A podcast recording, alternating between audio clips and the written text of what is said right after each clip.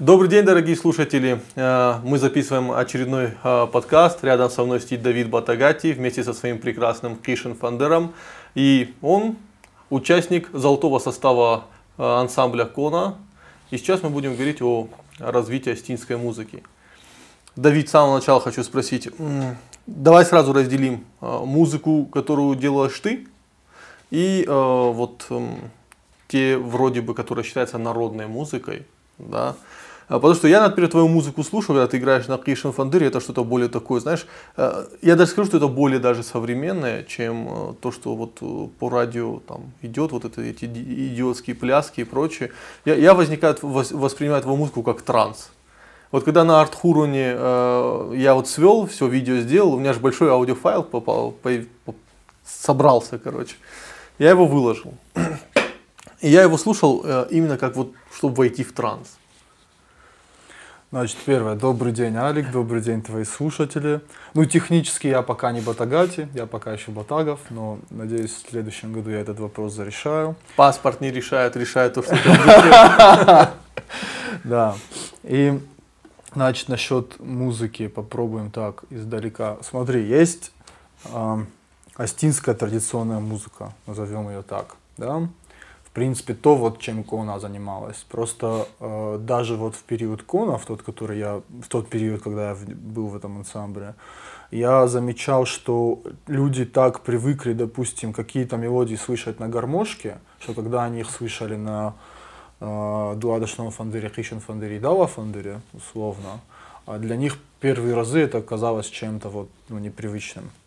Теперь касаемо того, что там я сам играю, ну, я искренне надеюсь, что э, то, что я придумываю сейчас, можно назвать современной музыкой на астинском языке. То есть я для себя это так представляю. Э, и вот это вот там какая-то трансовость, это знаешь как что, ну, чем проще мелодия на самом деле, mm-hmm. чем она вот примитивнее, она куда-то там на тысячи лет назад тебя забрасывает, и вот транс, мне кажется, от этого какой-то вот создается. Я пока сам еще экспериментирую в этих вопросах.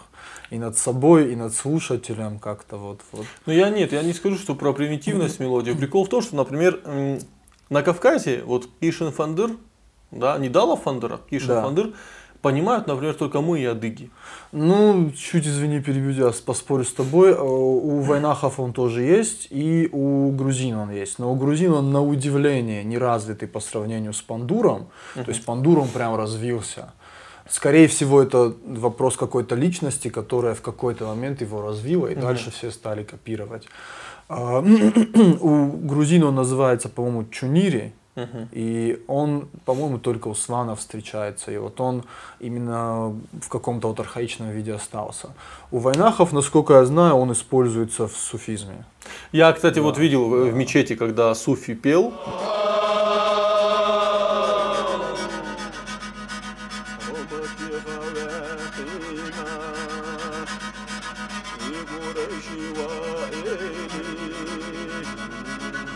العلي والألوان يغوش ورقب المماحنا يقول شيء الله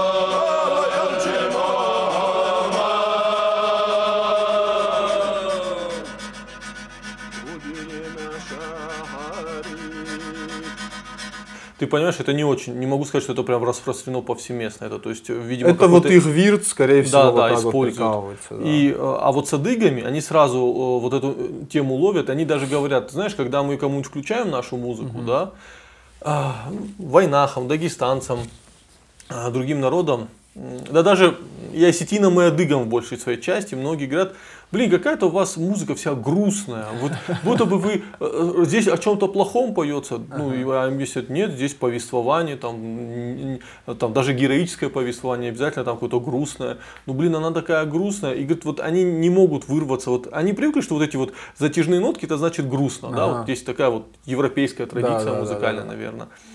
А мы по-другому воспринимаем. И вот у вас у Астина-то есть.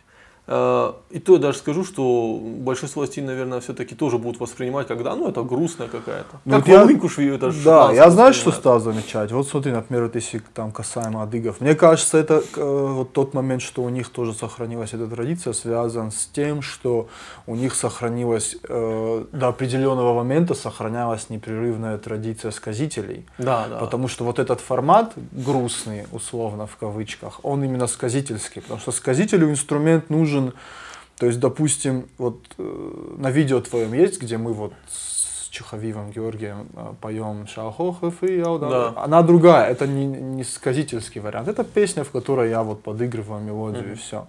А в сказительском варианте инструмент выполняет скорее вот функции просто атмосферы. То есть его задача вот настроить тебя на то, что ты сейчас будешь вот что-то, вот какую-то историю слушать, тебя как ну и вот слушателя, Кишин да. Фандер лучше всего для этого Конечно, да, потому что он именно вот он э, куда-то там вот в глубину давить начинает. Потому что, например, Дала фандыр это вот веселое. Это Да. вот поплясать, повеселиться, веселые песни попеть.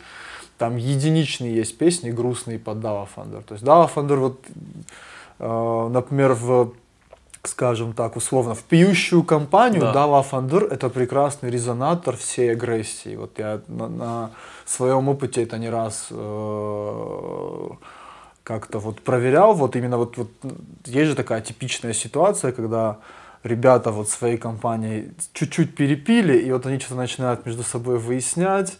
А вот когда Дала фандыр есть в этой компании, они ничего не начинают выяснять, потому что они поют, веселятся, кричат, танцуют, все что угодно, но вот агрессии не будет. нет. Да. А, например, вот кисын фандыр, он выпивших ребят, э, опять-таки на своем опыте точно могу сказать, он их прям давит, он их прям Не, давит. Кишин Фандер, Да. он, во-первых, сразу атмосферу заполняет. Да, он, он- прям вокруг тебя сразу бывает. Он прям задумываться заставляет. Да, да, да. Это, это, это да. такой, это для э, людей, э, которые по- готовы погружаться в себя. Э, я вообще, знаешь, как начал Кона слушать, чтобы ты понял? Э, Кона же а гармошку принципиально, как я понимаю, не использовали. Ну, какой-то период чуть-чуть использовали, но так, не, не как лидирующий инструмент, Да. просто для разукрашивания. Какой-то небольшой период был. И многие этого не понимали. Да. Э, А я э, как-то столкнулся, э, не секрет, я любил аниме, и я Да. с- в опенинге разные вот слушал. И я э, в «Призрак в доспехах», там в, одном, в одной серии мне очень понравилось хоровое пение Я знаю эту песню, да, да, да. Да, я включил ее. И там вот что-то подобное, я не знаю, какой это инструмент был, но он тоже вот подобные звуки выдавал. То есть, и они пели, и это так тебя сразу как-то погружало в какие-то глубины своего сознания. Да, да. И тут я потом услышал Кона, понимаешь? И я типа, нифига себе, у нас такая фишка тоже есть. И э, сейчас, э, я, кстати, вот видео с Артхуроном, не знаешь, что сказали, Алик, ты такое страшное видео снял. Я, говорю- я говорю, почему? Ну вы там сидите вот под эти вот протяжные звуки, да, и вы в трансе в каком-то. Я говорю, это же прекрасно, ты же не... атмосфера там такая сумасшедшая была, ты не представляешь. Мне кажется, вот эти люди, которые говорят так отвлеченно э, о том, что это страшное видео, они, те, кто вот критикуют что-то подобное, они не понимают, что э, вот для людей, которые там собрались, это, по-моему, даже не столько религиозный Да, не вопрос было ни для кого-то религиозный Это просто вот способ провести время так, как твои предки, допустим, тысячу лет назад его проводили в этот же день. Ну, то есть это, ну, это же такая вот крупица чего-то там прошлого, к которому вот ты можешь прикоснуться вот с такой вот помощью. Потому что вот по себе могу сказать. Ну, у меня, смотри как, у меня был период, а, а, в Кона я был, ну, там, года два-два с половиной, и вот период в Кона я играл астинские мелодии. Мгм. То есть вот так, меня Тамик учил, я вот играл астинские Тамик мелодии. Ходов? А, нет, Тамик Березов. О, Березов, Талмуд. да. Ходов Олег учил, Олег, да. Олег учил Тамика, Тамик Да. учил меня. Да. И вот я играл астинские мелодии. То есть понимал, пытался понять принципы астинских мелодий. Я сталкивался раньше с астинской музыкой в детстве еще, но не так глубоко. А потом вдруг вот в какой-то момент я начал сочинять свое какое-то, да, вот даже вот примитивные наигрыши, вот такие, как Мгм. там, я там играл, например. И вот тогда, вот тогда я стал как раз-таки вот э, себя ловить на мысли. У меня вот, особенно когда у меня была возможность там в горы куда-то уехать одному, побыть, вот посидеть для себя, поиграть. Потому что когда я играю, у меня голова отключается, у меня внутренний диалог отключается, у меня просто вот в голове пш, я просто играю, да. И вот, э, вот тогда я стал ловить себя на мысли, что вот, вот представь там, допустим, тысячу лет назад когда-то какой-то мой условный предок точно так же проводил вот время. И мне вот эти вещи стали как-то интересны. И мне кажется, вот подобные мероприятия, как Артхурон, они об этом. Сейчас, в наше время, они об этом. О том, что вот мы собираемся и вот чувствуем себя частью единого целого все вместе. Это раз. Во-вторых, послушать музыку, традиционную астинскую музыку на фоне вот этих потрескивающего Это костра. да, это красота. Слушай, ну это, это да, это вот прямо. э, я потом, я, я, я сам эти кадры потом, да, там я не все же выложил, я потом их много раз пересматривал, атмосферность сумасшедшая. И опять-таки именно Кришн Фандыр, на мой взгляд, вот эту атмосферность создает. Я прям понял, что он заполняет пространство очень Да. быстро.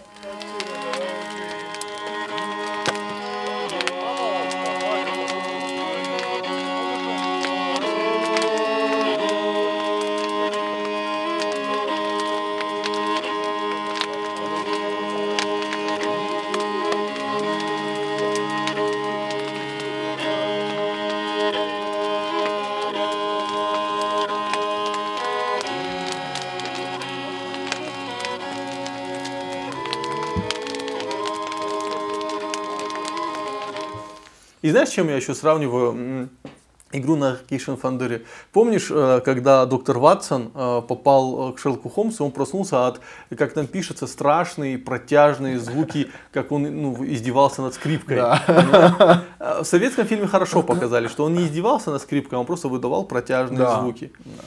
И э, Ватсон заходит к нему, ну что вы делаете ночью? Он говорит, понимаете, мне, мне так легче думается под эту музыку. Потому что, ну, вот по себе могу сказать, вот свое субъективное мнение, да, повторяю. То есть вот я когда играю для себя, там, допустим, вот у меня бывает, я не знаю, допустим, я утром, я иногда просыпаюсь в 5 утра.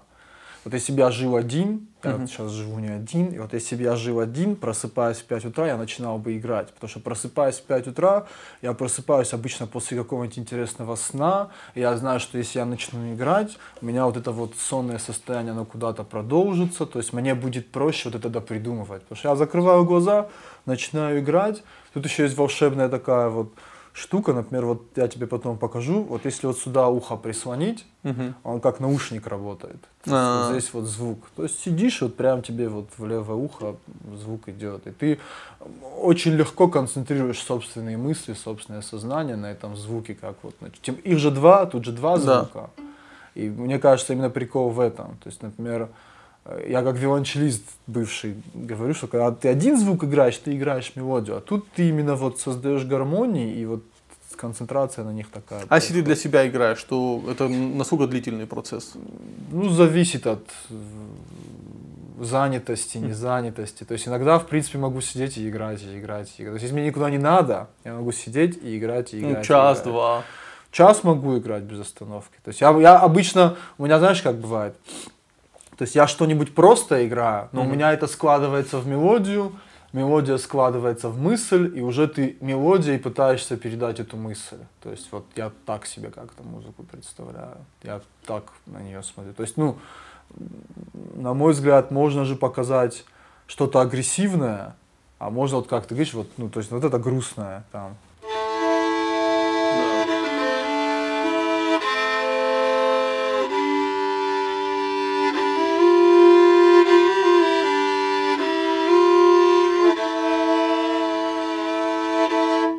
Можно... Ну, то есть раз уже не грустная, короче. Ну, это уже более агрессивно да, получается, да, да. да, да. И уже вот ты в этом плаваешь, сначала придумываешь. То есть сначала инструмент тебя направляет, а потом ты инструмент, уже его. короче, да, как-то вот так вот. Ну, э, слушай, ведь довольно странно, что ты бывший виолончелист, э, и ты ну, довольно современный человек. И вдруг тебя потянуло в архаику. Я очень современный человек, я вообще считаю. Мое личное мнение. Э, я скажу, э, у меня есть мысль, ну, она довольно нетривиальная, что люди, которые сейчас гонятся за тради... традиционализмом, да, там, э, за почвенничеством, да, они сейчас более современные, чем нежели люди, которые э, гонятся за массовой культурой, э, гонятся за субкультурами э, и прочими вещами, понимаешь? Да, я можно э, на твой предыдущий вопрос отвечу чуть-чуть длинно. Давай. Э, вообще в виолончель меня привел Кришен Фандер, скажем так. То есть у меня, эм, как так объяснить, сейчас тебе прям буду рассказывать свое детство. Эм, у меня мамина сторона, ну музыкальный талант у меня с маминой стороны. У меня э, Маде Фед играл на балалайке, у меня э, Маде Маде Фед э, Крангакотта Мгм. Значит, а, у меня Мады Мады Мад, а, она была Таутиева, и она то ли, вот, ну я врать не буду, я точно не знаю, она то ли троюродная, то ли двоюродная сестра была э, Таутята Дриш, был такой сказитель заманкульский. Ну, у меня, в принципе, вся моя мамина сторона заманкульская. И Мады Мады Феды Мад, у меня Зангиева была, а, и вот это точно, это, это не знаю, но был еще Жанджату Упи в Заманкуле. Ну, в принципе, она заманкульская, может быть, и с той стороны каким-нибудь боком доводилась. Значит, Вот ты свои корни хорошо знаешь. я по маминой стороне знаю, вот именно Заманкуле. Я просто в детстве много времени там проводил, поэтому, да, знаю. И смотри, какая ситуация. А, значит, в детстве э, у меня был барабан. Мне было года, ну, до школы еще, года там 3-4, у меня был барабан. И барабан скоропостижно куда-то делся, и то я об этом узнал уже вот совсем несколько лет назад, что его выкинула мама моя, потому что я очень шумный ребенок был, да. У меня был барабан, и у меня была теннисная ракетка, на которой я вот как на балалайке играл и пел. И э, еще у меня была книга, э, есть старое советское издание э, Остинской лиры Костахи Тагурова, зеленая такая книга, и на ней тиснением Кришен Фандер. Да, да, да. Вот у меня она в детстве была, меня бабуля научила читать, писать по-остински, потому что я запаривал. Она э, мне читала сказки, и когда она читала по-русски, у нее жуткий акцент. И я ее передразнивал, и она запарилась и решила меня научить читать самого. И вот она меня научила читать, и я читал вот Гино, Гино, Гиш, Юга, Динамиш, вот это вот все. Кстати, я вот лирическое отступление. Я заметил в последнее время, как я иногда стараюсь э, поправильно тагаурски иногда говорить. То есть, например, дома я говорю вот шита, жита, вот это вот все. Да.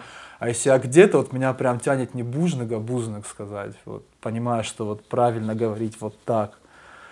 И значит, э, Ну, у меня автоматически Z. Хотя, вот, учитывая, что я ну, прожил в Северной Осетии Да. долго, у меня почему-то некоторые слова я говорю по-северянски, некоторые по-южански.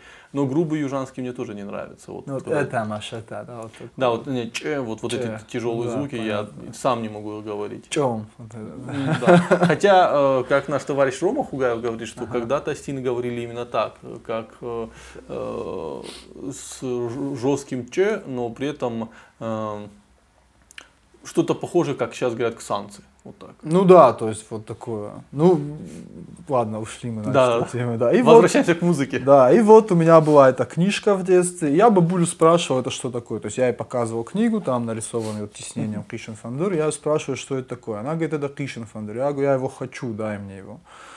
И она, где я тебе его возьму? То есть, ну, там, начало 90-х, какой, там, конец 80-х, начало 90-х, какой Кришен Фандер. И в итоге меня, значит, эм, это я вот, мы жили в Беслане, и меня повезли, меня сначала в Беслане сводили в музыкальную школу, то есть музыкальный ребенок туда-сюда, повезли меня в лицей. В лицей искусств в Владикавка, в республиканском. Там детей проверяют там определенными Мгм. способами. Значит, меня послушали, есть слух, и спрашивают, что хочешь, мальчик? Я говорю, хочу барабан. Они говорят, нету барабана. Ну, тогда не было еще в лицее барабана. Сейчас вроде есть. А, потом спрашивают, что еще хочешь? Я говорю, Кришенфандер хочу. Они говорят, нету Кришенфандера. И тогда мой первый мой преподаватель Азаматов, я даже не помню его имя, отчество, помню, что вот он Азаматов. А, он, э, он был там, вот когда детей спрашивали, и он мне говорит, э, пойдем на мой инструмент, научишься на нем играть, на чем хочешь научишься играть. И вот так я попал на виолончель.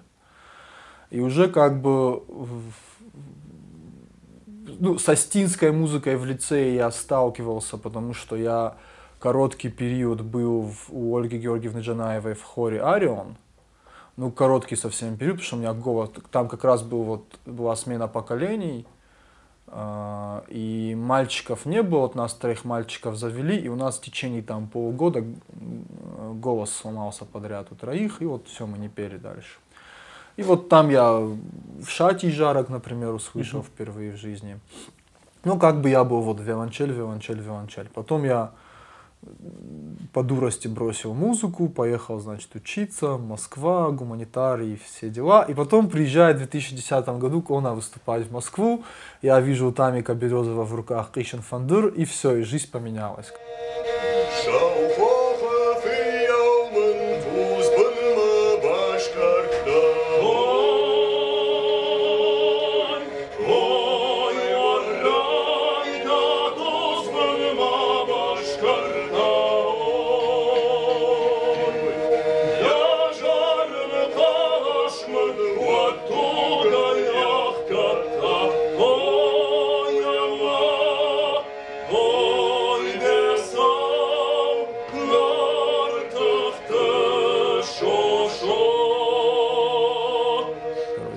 Это любовь, да? Да, и вот когда я его уже взял в руки, как бы еще где-то годика полтора-два я поломался, потом я приехал в Осетию, со своим Мауравом Рухшагу познакомился, э, начал играть на инструменте и все. И вот после этого уже я приехал в Москву, уволился и приехал в Осетию. И вот как бы вот с тех пор Кришен Фандор, да. Музыка не дала тебе, да, успешную московскую карьеру? Да, вот все-таки я... Ну, это знаешь вообще такой нюанс, я о нем просто ну, у меня, когда я музыку бросал, у меня, получается, эм, у меня были кое-какие сомнения тогда.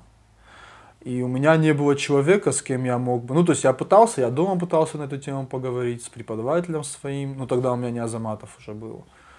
С ней пытался на эту тему поговорить. Ну, вот как-то меня не очень поняли. То есть мои сомнения, мои какие-то страхи. Я поэтому музыку бросил. Так как вот ну, не совсем понимал, куда меня это может привести хотя понимал, что у меня в принципе получается. И э, как бы вот уже в период гуманитарный э, у меня бывали моменты, когда меня э, тянуло и в музыку, и в том числе в Астинскую. В Москве, э, по-моему, он даже сейчас существует, был вот такой сильно э, любительский хор при uh общине. Вот туда uh я ходил, то есть, допустим. Благодаря тому, что я туда ходил, я попал на концерт Кона совершенно случайно. И как-то вот это вот все, понимаешь, на, на мой взгляд, когда вот человек творческий, и в нем это внутри есть, оно у него все равно будет искать выход наружу. И... Не, ну слушай, это хорошо, что ты э, почувствовал это и все-таки решился, потому что очень многих людей я знаю, у которых творческий позыв был, но они не решили вот состереть, ну там а, определили в юридический ну, факультет, да, да, да, и они да, не смогли с этим да. бороться. И в итоге, э, знаешь, как, э, да, хорошо работает, зарабатывает, но какую-то пустоту люди ощущают, потому что ну, нету, э, то есть а, не заполнили себя чем-то. Ну, вот у меня то же самое было. То есть... они, они, знаешь, говорят, ты знаешь, я говорит, себя вот, ну, зарабатываю, все, но я, говорит, не нашел. Вот я не нашел то, что я люблю, и мне, говорит, это очень... Вот есть люди, которые увлечены чем-то, я, говорит, им так завидую. Вот у меня было то же самое, вот ровно до Кришен Фандура у меня в жизни было то же самое. Притом мне, мне было где жить, я нормально работал, все у меня было хорошо. В плане вот, ну, по человеческим меркам, да, mm-hmm. вот устроен, работа есть, где жить есть, все нормально, перспективы есть на работе, то есть все вот это вот. Но потом вот, да, то есть смысл в жизни появился сначала с появлением Хишенфандера, и то, как бы я какой-то период я совмещал предпринимательскую деятельность и вот удовольствие, которое я получал mm-hmm. в Кона, когда в него попал, скажем так, то есть это как-то, ну, мой переезд как-то вот он так все вместе совпало, что я вот вернулся в Осетию, потому что мне надоело в Москве. То есть я просто хотел быть в Осетии. Салам тебе, брат, мне тоже надоело да, в Москве, да, после 13 лет я вернулся просто в Осетию. Просто мне надоело, да, я вернулся в Осетию, и так получилось, что вот э, я хотел на, на Кишин Фандере заниматься, и меня Тамик позвал в Кона. И я, ну, почему бы и нет. И какой-то период я совмещал предпринимательскую деятельность и Кона.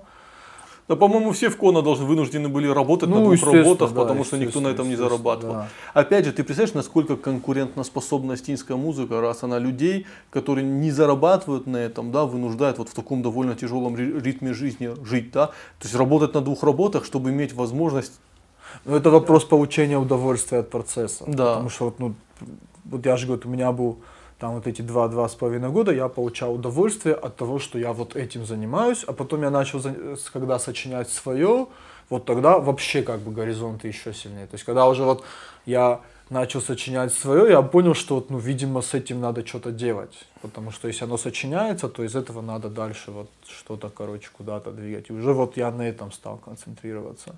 Уже вот понимание того, что вот, вот что-то ты делаешь, что для тебя важно, и вот что после тебя какой-то след может оставить. Уже вот в эту сторону сдвинулась Ну, ты сейчас музыкальное образование решил получать опять, да? Ой, нет, я, честно говоря, чуть-чуть поучился в, в колледже культуры Георгиевском. А, ну, я год поучился там на ударника, потому что все-таки меня вот к ударным тянуло с детства тоже. Но у меня не получалось вот именно... У меня получалось учиться плане... а, У меня, знаешь как, у меня получилась диаметрально противоположная ситуация тому, что у меня было в школе. То есть в школе, например, у меня по виолончели всегда была пятерка, Мгм. и за счет этого, ну, я там мог где-то что-то прогулять, то есть, ну, мне уже, ну, в лице и так, если ты вот хороший музыкант, то Да. тебе что-нибудь где-нибудь, или там художник, тебе что-то прощается. Тут чуть-чуть была диаметрально противоположная ситуация. У меня все, кроме специальности, вот теоретические предметы, там, сольфеджио, теория музыки, такие вещи, я их в принципе, благодаря базе лицейской я их понимал. Но у меня не хватало именно нормально времени, нормально заниматься на ударной установке. Именно- а на ней надо заниматься. На, на, на моем опыте ударная установка это самое сложное в музыке, с чем я сталкивался. Там все четыре конечности Ну, работают. Физически это очень тяжело. Даже не фи- для меня больше в голове. То есть я, например, знаешь как, вот я головой понимал, что надо сделать вот это, а руки и ноги не делали. И я вот именно из-за того, что я недостаточно занимался. Я, значит, этот, это дело, к сожалению, чуть-чуть бросил. Сейчас я больше вот э, как-то ввиду того, что та музыка, которую я сочиняю, м, я ее себе представляю каким-то образом. Мгм. Она должна быть определенным образом записана, написана, записана и как бы сведена да, в какое-то единое какую-то единую композицию. И сейчас я больше времени вот в студии как бы своего трачу, чтобы разобраться. Ну, я не очень хорош. Мое композиторское начало сильно опережает мое звукоинженерное начало. То есть мне надо вот в этом вопросе расти, чтобы мочь то, что я себе представляю, в красивую картинку в итоге куда-то привести. А вообще у тебя планируется какой-то такой вот ну, проект потом? Ну, у меня вот давно запланирован проект Рогал, который вот Я, кстати, одну композицию Да. слышал. Она Она, вот у меня, она у меня в моем э, в плейлисте в Телеграме, я его постоянно слушаю. Спасибо.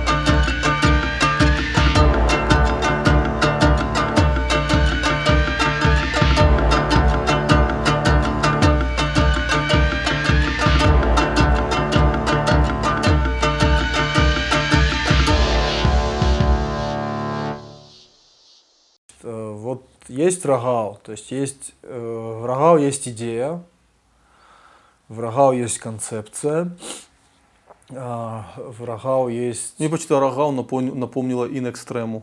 Вот чем-то Это по... что такое? Не знаешь, э, Херман Линг, вот эта песня? Да, знаю, но Ну я вот ее знаю. В, в э, классическом исполнении. Я наверное. ее знаю в исполнении э, группы Хёднингарна. Нет, Гармарна. Вот есть две А. старые э, скандинавские группы Хёднингарна и Гармарна. Ну вот In Extremo послушай, великолепное Да. исполнение тоже.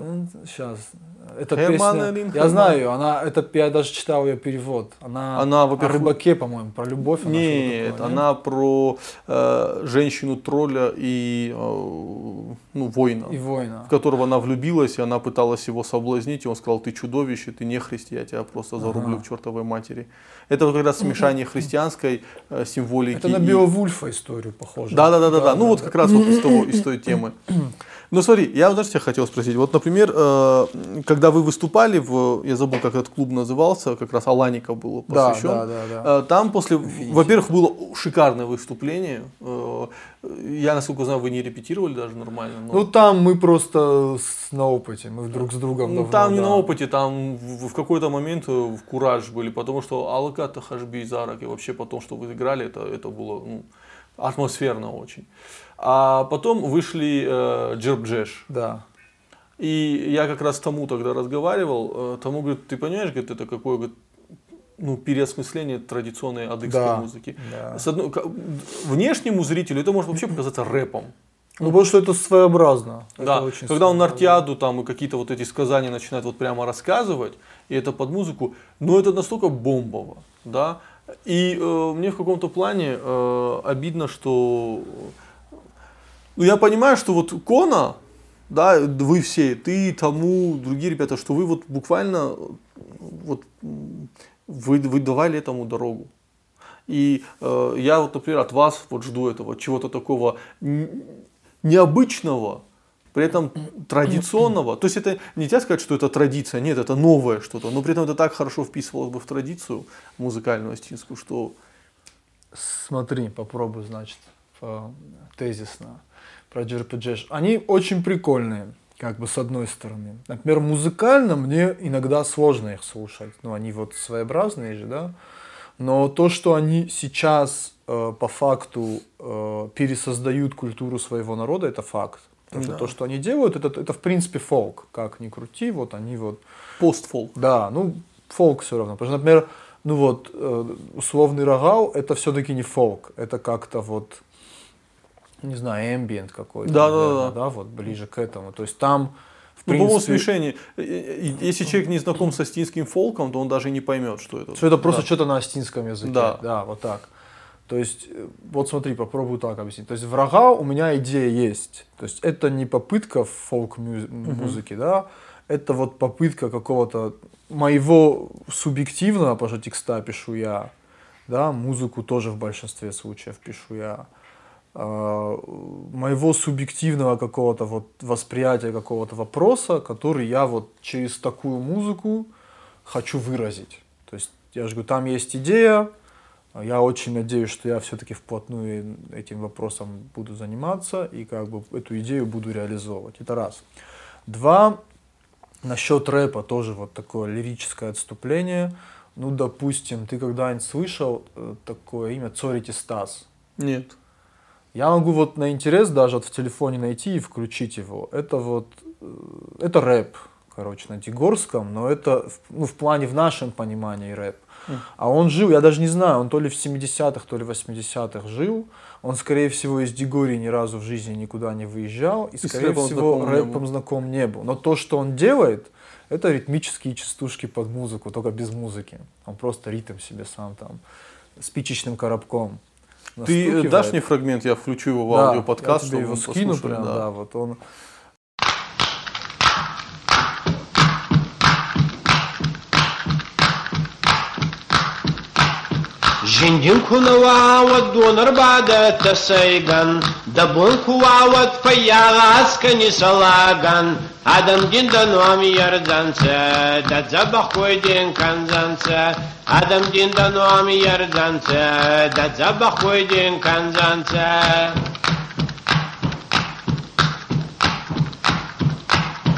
Ареги дармана хьестарти куда нематан, Саяуна кастаяли гутактар ладаритан, Нафитол тира суда дау, Каро марахасан лагау, Нафитол тира суда дау, Каро марахасан лагау.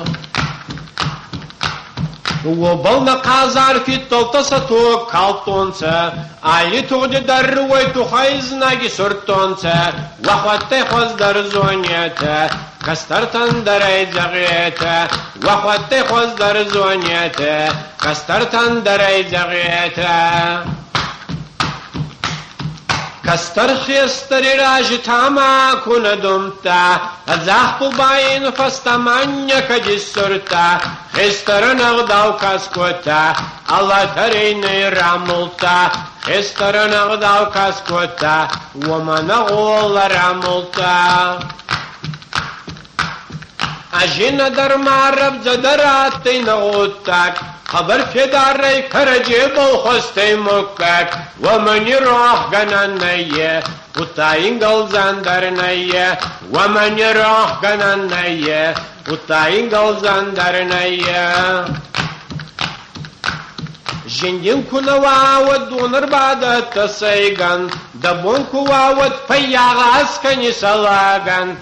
Адам дин да номи ярзанце, да забах койдин канзанце, Адам дин да номи ярзанце, да забах койдин канзанце.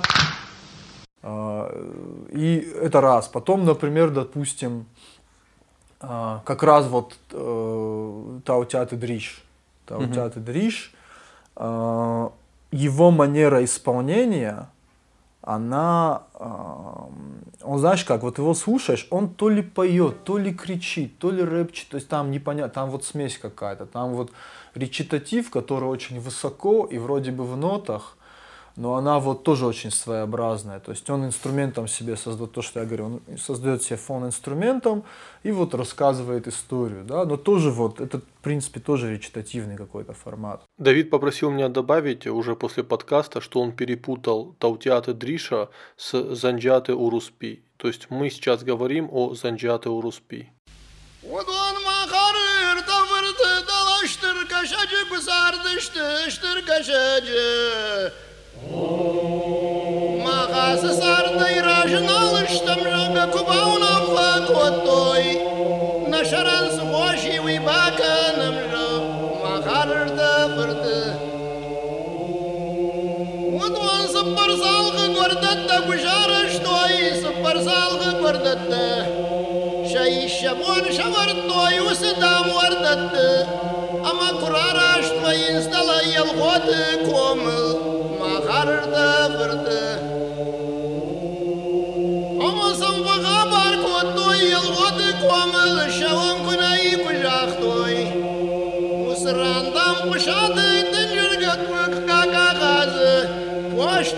ነበርታ ፖሽትተ ሲባተኽን ኩነዋዝዩ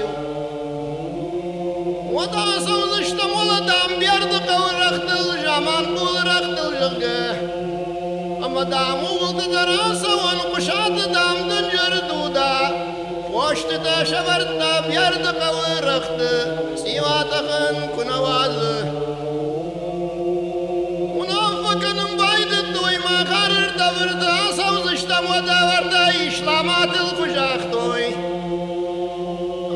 أما دام إشلامات الدراسة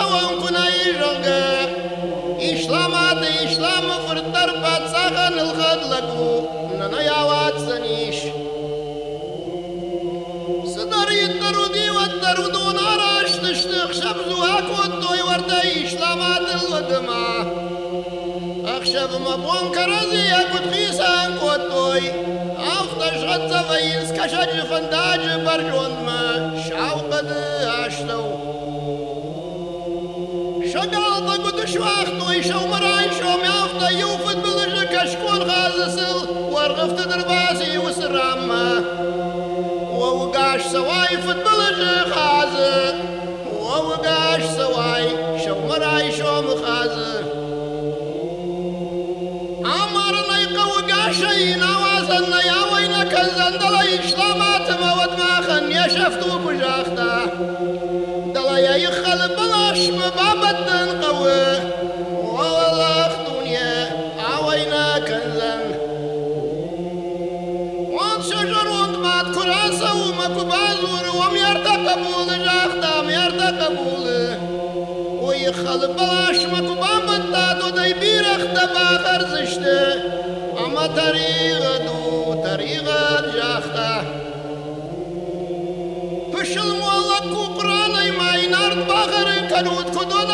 شنزر ويتغي أرض باخر كنوت أرض أفشمر شماد كومك باكاش تشته أما يمدن جر قرآن كراخاش توي ميني يراج مكر ورتوي آس قرآني نارد باخر جاخ توي آس قرآني دكو دي إسلامات ماخت خيني سجازنا يا وقت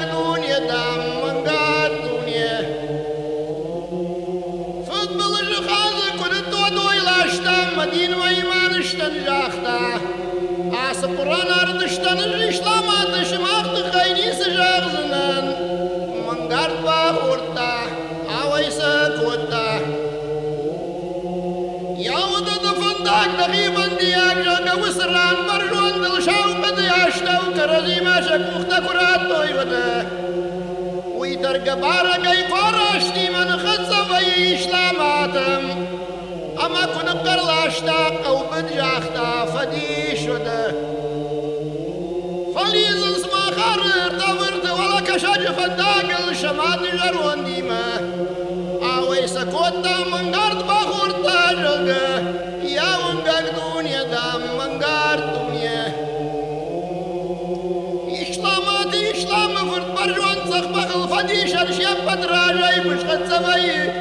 خنداجı berjundma. Uy şarğı bakayır ağıyırdım kadırıtlaşta. Akşaştalı onkırıyım akşarğı kopıl kırıvırda. Rajna gutma garıvırda navayavatsınan jahta navayavatsınan yu. Aşma kavaz onvatmanın patsakayı hudinatu. Falava kurajna konvatmanın patsak şırkır yeştratsın. فايدة من راسن وان شجر وطماتا كراسة وبلاشا ونايما يكالمرن يكخدب ماكو يا برشتا ويا قبر ورجت الكل وديما يا قبر يكون خوشتا وميرتا قبول جاختا ميرتا قبول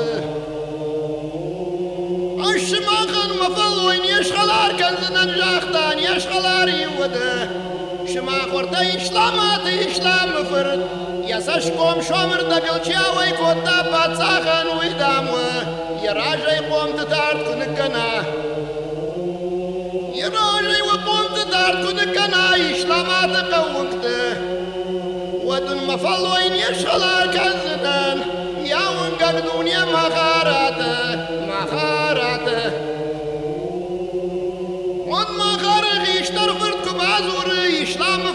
فرد موده فديشون مشتبه فتسكر اختبار كوه ما خناش دخ زشتم خسكا كان زشتم إسلام فرد ما سكنن ديافت مي مخاراتيو كباقر اخسلاشتا وطايم مغرق يشتر فرد كبازور وايخ فوي إسلام فرد وايخ شغه دعوي كوتاي باتسغن دسشكم شومر دقل فلما من دخيم فقاب قجل باتساخ بشت شركر يشتراتون إسلام فرد ما برجون سخ بغلا وم برقيا لودي برقيا لوديش فلقراخي ممخاو دا كوتوي أمخاو جنگه Oyden şılkır yeş,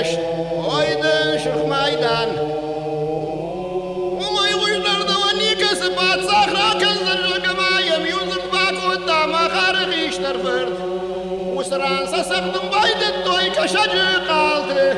Bağrına doga gazaksın bak o toy makarırda fırdı. Şakadak darf yaşaf düştü, usı kaçtı midek. И, в принципе, еще знаешь, что мне удивительно? Особенно касаемо Цорити Стаса. Вот если его внимательно послушать, я мало знаю его жизни, например, я практически ничего не знаю. Я от одного Дегорца просто услышал это имя и поискал в интернете. Но вот то, как он например, выделяет букву «р», когда вот он исполняет, говорит о том, что он понимает о каких-то артистических вот моментах, о том, что нужно согласные выделять. Как-то, значит, он к этому пришел, там, я не знаю, сам или подсказал ему кто-то.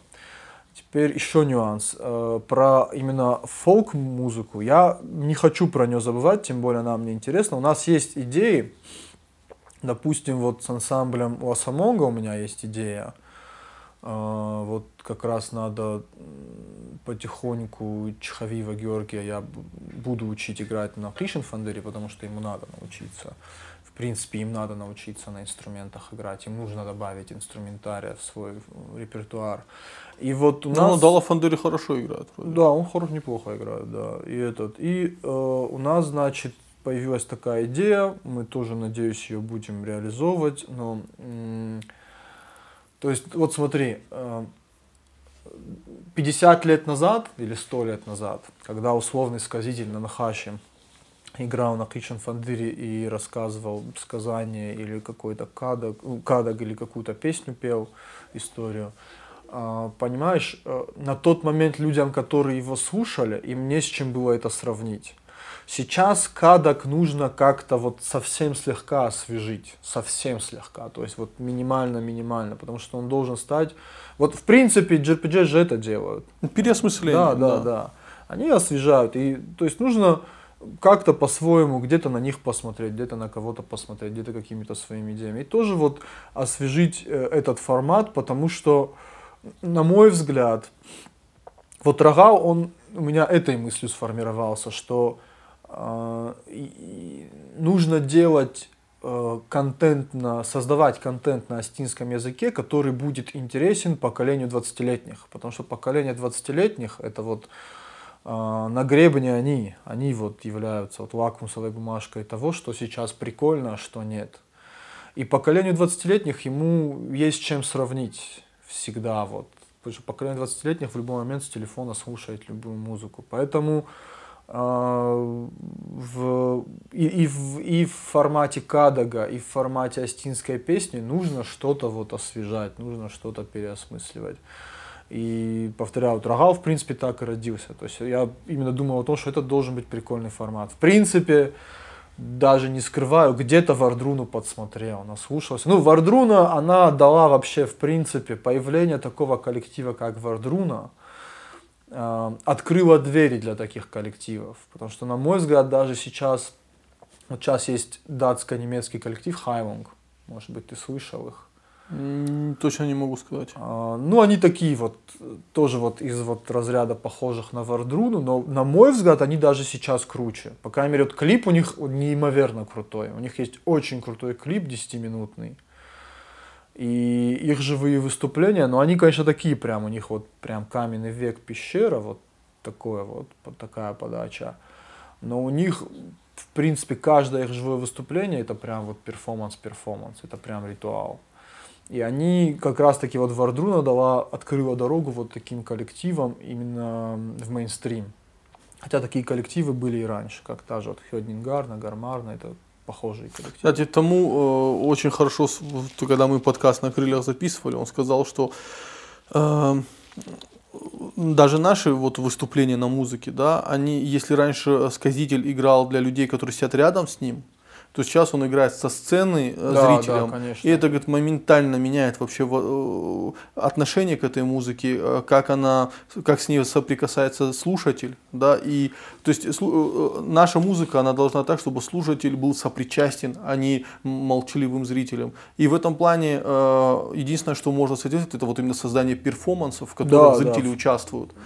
Да, а не классическое исполнение, где вы сидите на каком-то там сцене и играете, и это абсолютно... Вот опять же, Георгия, когда слушаешь, ну вот самого, Да. вот когда он рядом поет, да, это просто бомба, ты прямо вау, да. Но как только вот их, на- они на сцене четвером стоят и поют, и все, вот ты, это как будто у тебя такая какая-то огромная стена, тебе это не, ну, не так интересно, э, ты хочешь рядом его слушать. Да, ну вот тут еще смотри какой момент. Э, Как раз вот э, в подкасте с Тамиком и Олегом был момент, когда Тамик говорил про то, что сейчас на свадьбах вот идет концерт, А раньше на свадьбах люди все участвовали в действии. Да. И ты как раз говорил о том, что я при всем желании поучаствовать не смогу. Вот я тебя поругать за это хотел. Потому что при надо попытаться. Вопрос именно... Вот, например, вот Артхурон, он об этом. Вот на Артхуроне мне Да. хотелось, я когда смотрел на Да. э, этого Стаса Хухоева, да, Влада. В- Влада, да, Влад. Хатр Влад, э, Влада Хухоева, э, вот там есть кадры прямо, да, Да. я их покажу, где он в транс входит реально.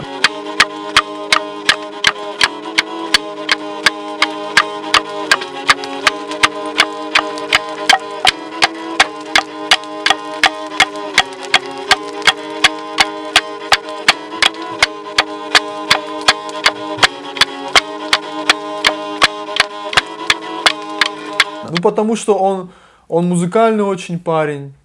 Хотя вот он роком занимается, но вот он, он этнику очень хорошо чувствует. Мы с ним, он, он же как раз он участвовал в Артхур, он его голос Да. верхний, да, и он очень хорошо это чувствует, просто ему самому другие какие-то вещи интересны. Но он именно, э, когда бывает рядом, он участвует. И вот Ну, вопрос в- в этом. Я на него да. смотрел, в нем музыка прямо резонировала, Да. понимаешь?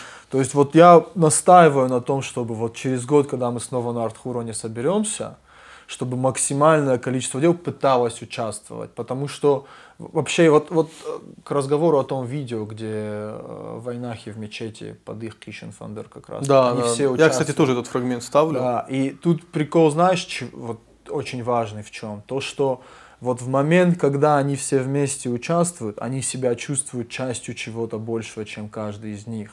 И вот они сидят все вместе в определенном ритуале участвуют, а потом на следующий день они вместе делают бизнес, они женят детей своих Да. друг на друге. То есть и вот ощущение сопричастности к чему-то большему, чем каждый из них, да, оно вот им помогает вот в остальных всех жизненных вопросах. А у нас мы, извини, а у нас мы же вот очень индивидуалистические такие вот Осетины ребята. крайне индивидуалистический Но при этом народ. наша музыка, она абсолютно не индивидуалистичная. Она абсолютно вот наша, вот какой бы ни был великолепный солист, какой бы он ни был потрясающий Он не солист, решает. он без хорнистов никогда ничего не решит. Что бы он там ни пел, как бы он ни пел. Но вот если нету минимум трех с ним хорнистов, вот три хорниста и один голосистый солист, это уже вот коллектив, это уже прикольно, это уже вот звучит, это уже интересно, в этом уже хочется поучаствовать. И я как человек, который...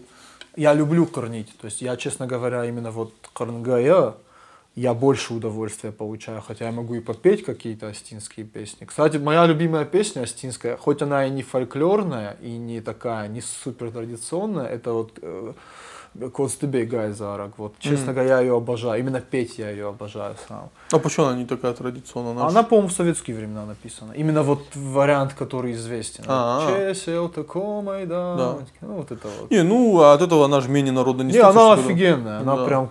Я большое удовольствие получаю, когда я ее сам пою. Вот Слушай, вот. э, было, я бы был бы безу- безумно рад, если бы э, по каким-то событиям, которые происходили в Осетии, сейчас бы создавались вот именно такого рода сказания, да, песни. Ну, видишь, тут есть, сейчас нас чуть унесет. Сейчас я договорю Да. свою мысль. И вот смотри, и прикол в том, что вот когда мы вместе время проводим на условном артхуроне, вот мы должны вот так это вместе время проводить, чтобы, потому что наша культура, она именно, чтобы, чтобы я перестал давать тебе концерт, ты должен быть вовлечен вот Да. в это действие. И ты себя почувствуешь, прича- Бог с ним ты будешь не попадать там или еще что-то, но пытаться. Но я был вовлечен. Я вас снимал Согласен, на камеру. не, вопросов я в какой-то момент понял, что я когда вас снимал, сначала на меня люди смотрели, ну я ж ходил прямо, Да, прям да, конкретно, а в какой-то момент я исчез. Вот я с- понял, что я в глазах людей пропал. Я Расслабились, да, Да, я в невидимку превратился. Я прям подходил с камерой близко, там что-то делал, меня никто не видел. И это такое вот, ну, бомбовое ощущение Да. было. Плюс еще знаешь какой момент? Я, мы, я думаю, мы это еще обсудим, вопрос популяризации инструмента. А, э, очень, вот я, у меня есть живой пример человека, которому, например, очень хотелось корнить, и у него это не очень получалось. И он начал учиться на Кишен Фандыре играть. И через год, когда мы увиделись, у него хранить получалось лучше. То есть это вопрос пробы. Давай для Вопрос- тех, кто не в курсе, объясни, что такое корнить, чтобы... Карнак это э, вот когда, например, солист поет «Чесел тако майдан», и тут вступает карнак. О, это по-русски называется бурдон, по-моему. Вот это вот музыкально. Ну, бас. То есть вот Да. коллективный бас. То есть коллективное, сознательное и бессознательное вместе начинает поддерживать одного солиста-певца. И когда, я же говорю, это, это минимум три человека надо, чтобы это вот, ну, ты прям чувствуешь вот в районе связок, ты резонанс физически начинаешь ощущать. Вот когда с тобой рядом ребята в эту одну ноту попадают, то вот это складывается, это ощущение. Причем это можно же даже физикой объяснить, потому что ну, мозг это же электромагнитные импульсы, ноты это тоже определенные там Колебания, колебания, да. и у тебя получается и мозг, и э, связки твои в одном направлении начинают а, одну и ту же мысль посылать из, из тебя наружу в мир. И тут ты не один, а таких вот, не знаю, 20 человек, допустим, да, и вы все, получается, одну и ту же информацию из себя все вместе наружу э, излагаете. И вот это физически ощущается, это в груди ощущается физически, это вот в районе связок физически ты это начинаешь ощущать, это резонанс называется. И это невероятное ощущение. Это ощущение, в котором, а, как правильно сказать, вот культурно я себя чувствую астином вот в этот момент. Не в тот момент, когда я говорю по-астински с бабулей дома. Ну, видишь, тут еще насчет говорю по-астински, так как для меня это никогда не было проблемой. Для тебя семьи, нет да. в этом что-то выдающегося. Да.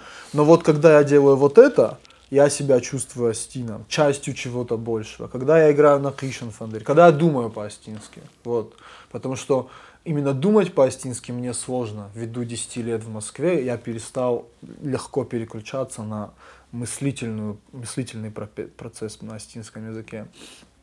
И вот в моменты, когда я пою астинские песни, или играю что-то астинское, или вот подпеваю Кангаканан, вот в эти моменты я себя астином ощущаю, потому что моя мысль начинает по-астински строиться. Вот я, кстати, поэтому люблю в Цхинвал ездить. Потому что максимум сутки в Цхинвале у меня переключаются мозги. Ну, я- даже у меня, человека, который нормально асти- по-астински нал- стал говорить, более-менее в Москве, э, потому что в Москве ты тут вдруг понимаешь, что ты не такой, и ты другой, и тебе надо со своей общностью как-то взаимодействовать.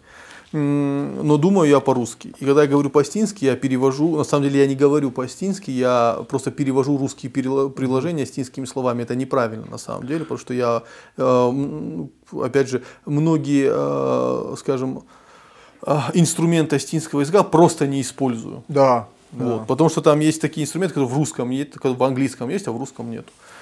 А в Цхинвал приезжаешь, и там тебя моментально начинает ломать э, Да. сильно. И в какие-то моменты ты в голове у тебя начинаешь по-астински э, думать. Э, Я тоже в Цхинвале на- замечал тут как вот странный эффект такой. Причем я, я друзьям своим всегда говорю, не говорите со мной по-русски. Я к вам приехал один, а вас Да. много, а вы под меня подстраиваетесь. Почему? Так не должно быть. Ну, вот это, это, это, это этикет еще. Этикет Ну да, они влияет, вот- да.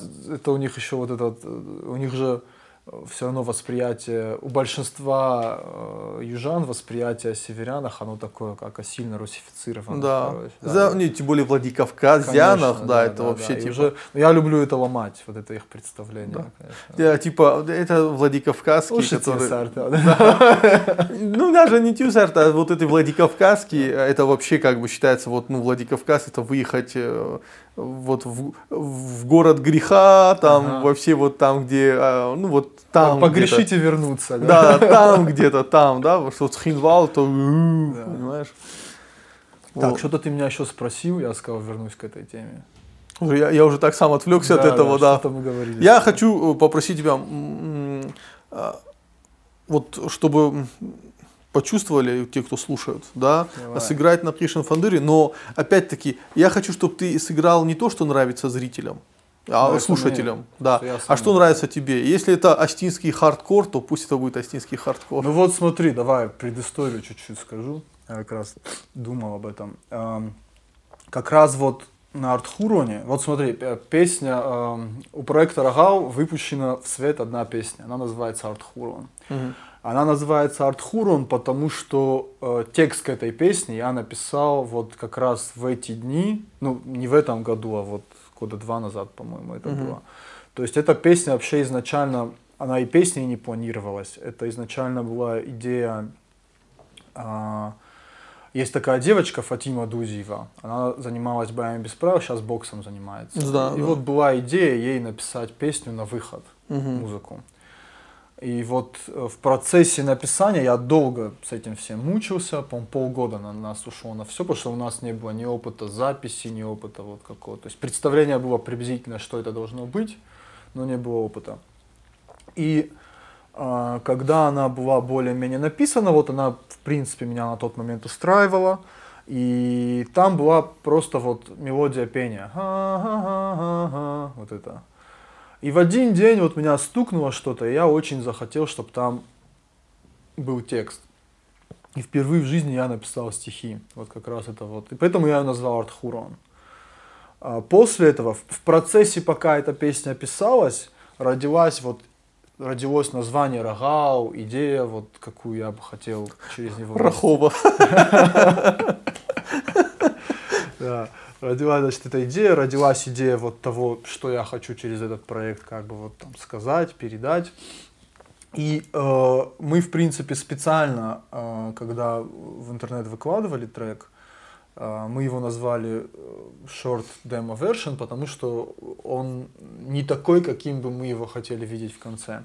И он немножечко не по-астински музыкально звучит там в некоторых моментах. И как раз вот, когда мы были на Артхуроне вот несколько дней назад, неделю назад, у меня вот досочинялось как раз-таки вот то, что э, мне не хватало, чтобы он по-астински зазвучал. И в принципе, давай я вот такой аутентичный вариант попробую сыграть. Ну, совсем чуть-чуть, вот кусочек.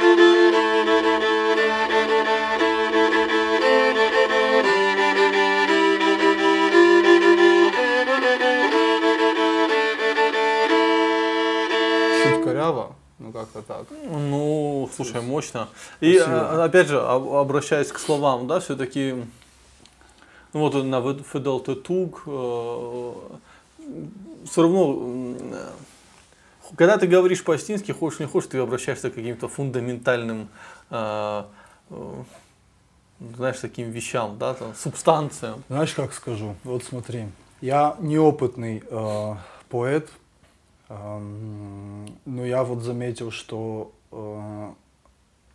ну знаешь как, вот, например, вот это напис... как-то вот, ну у меня не получается контролировать то, что я пишу.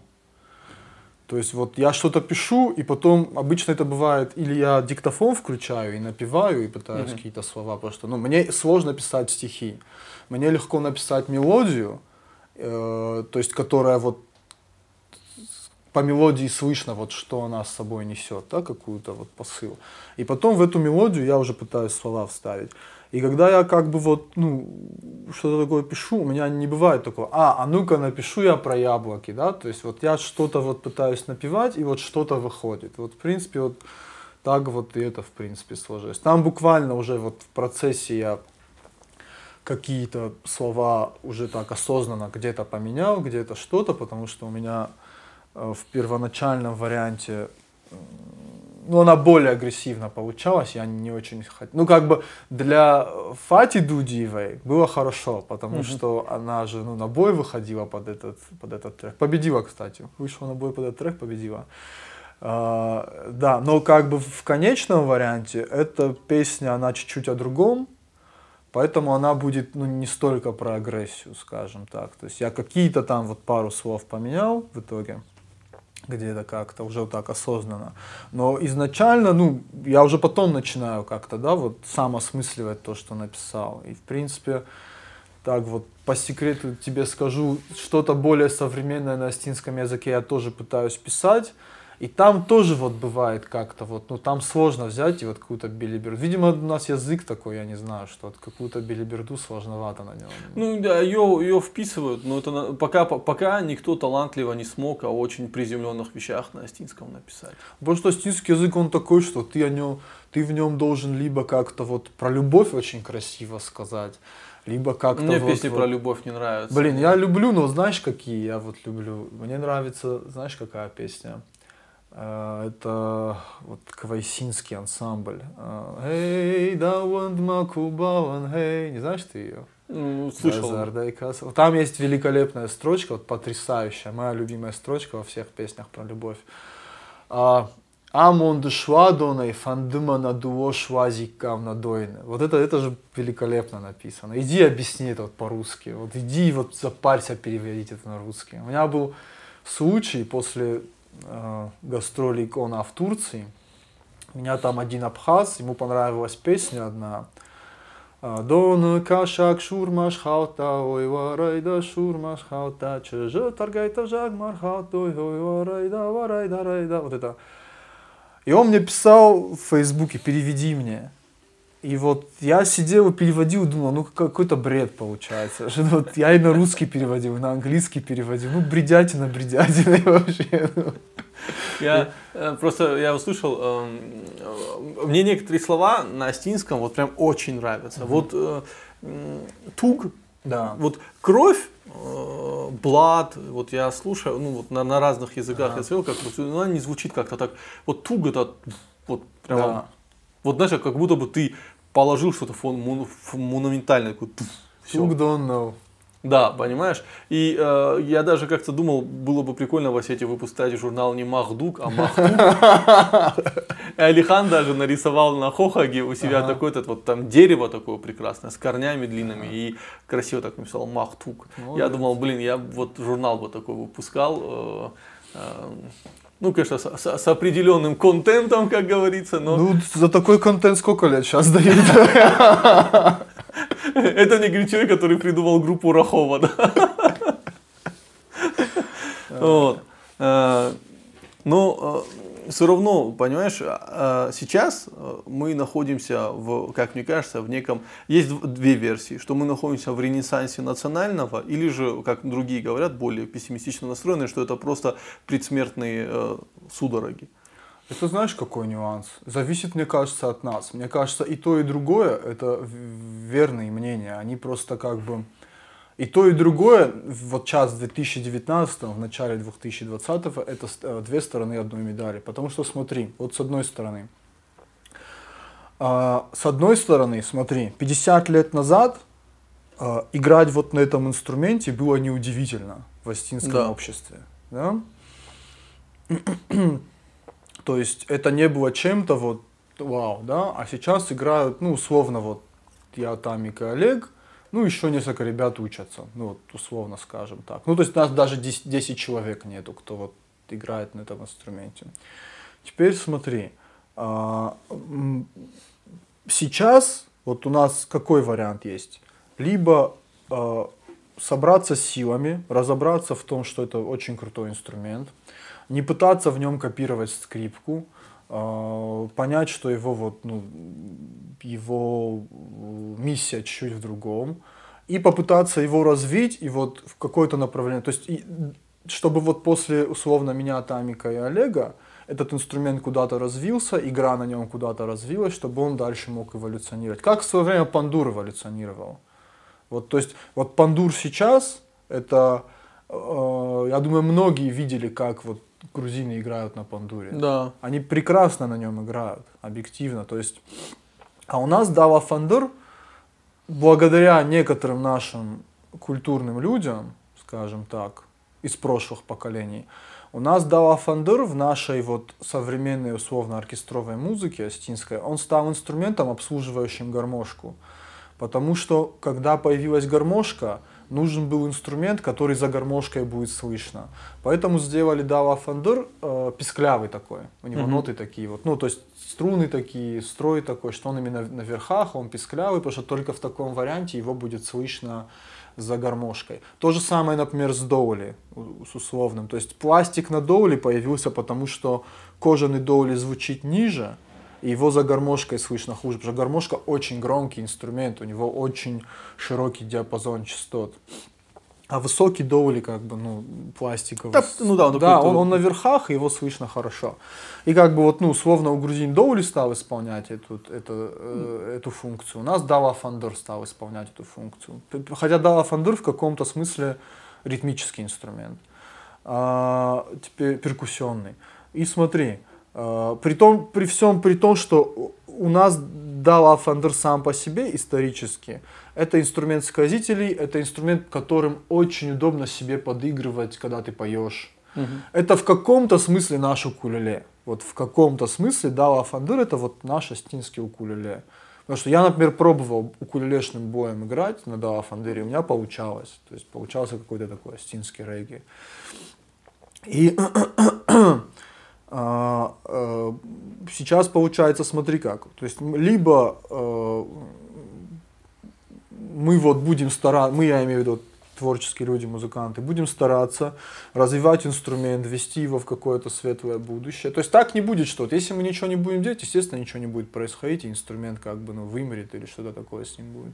Если мы что-то будем делать, вот даже на моем примере моей вот недолгой работы в лицее с детьми, вот у меня есть девятилетний ребенок, мальчик, виолончелист, которого я начал учить на Кришн Фандыре, который своей маме говорит, я на виолончели играть не хочу, я хочу играть на Кришн Фандыре. Но Кришн Фандыра нету как основной дисциплины в лицее, нету на бумаге специальность Кришн Фандыр, понимаешь? То есть должно время пройти, и оно появится. А для этого нужно какой-то вот методом пробы ошибок какой-то период Ну, пройти. знаешь, какой момент? Э, гармонь, гармошка, да, она во многих домах как, ну вот, не музыкальный, просто люди как бы подыграть. Да. Э, то есть она в народе. Все там, у дома у каждого есть гармошка, там в селе у кого-нибудь кто там, и он, а, там может чуть Да. поиграть. Пишен Фандер, его как бы нет. Уже нет. Уже Да. нет. Сейчас мы над этим работаем. Как бы у нас сейчас в Южной Осетии, в Цхинвале мы над этим работаем, над созданием мастерской. Но тут такой, знаешь, тонкий момент. Еще сейчас у нас 19 год. По-моему, в 16 году.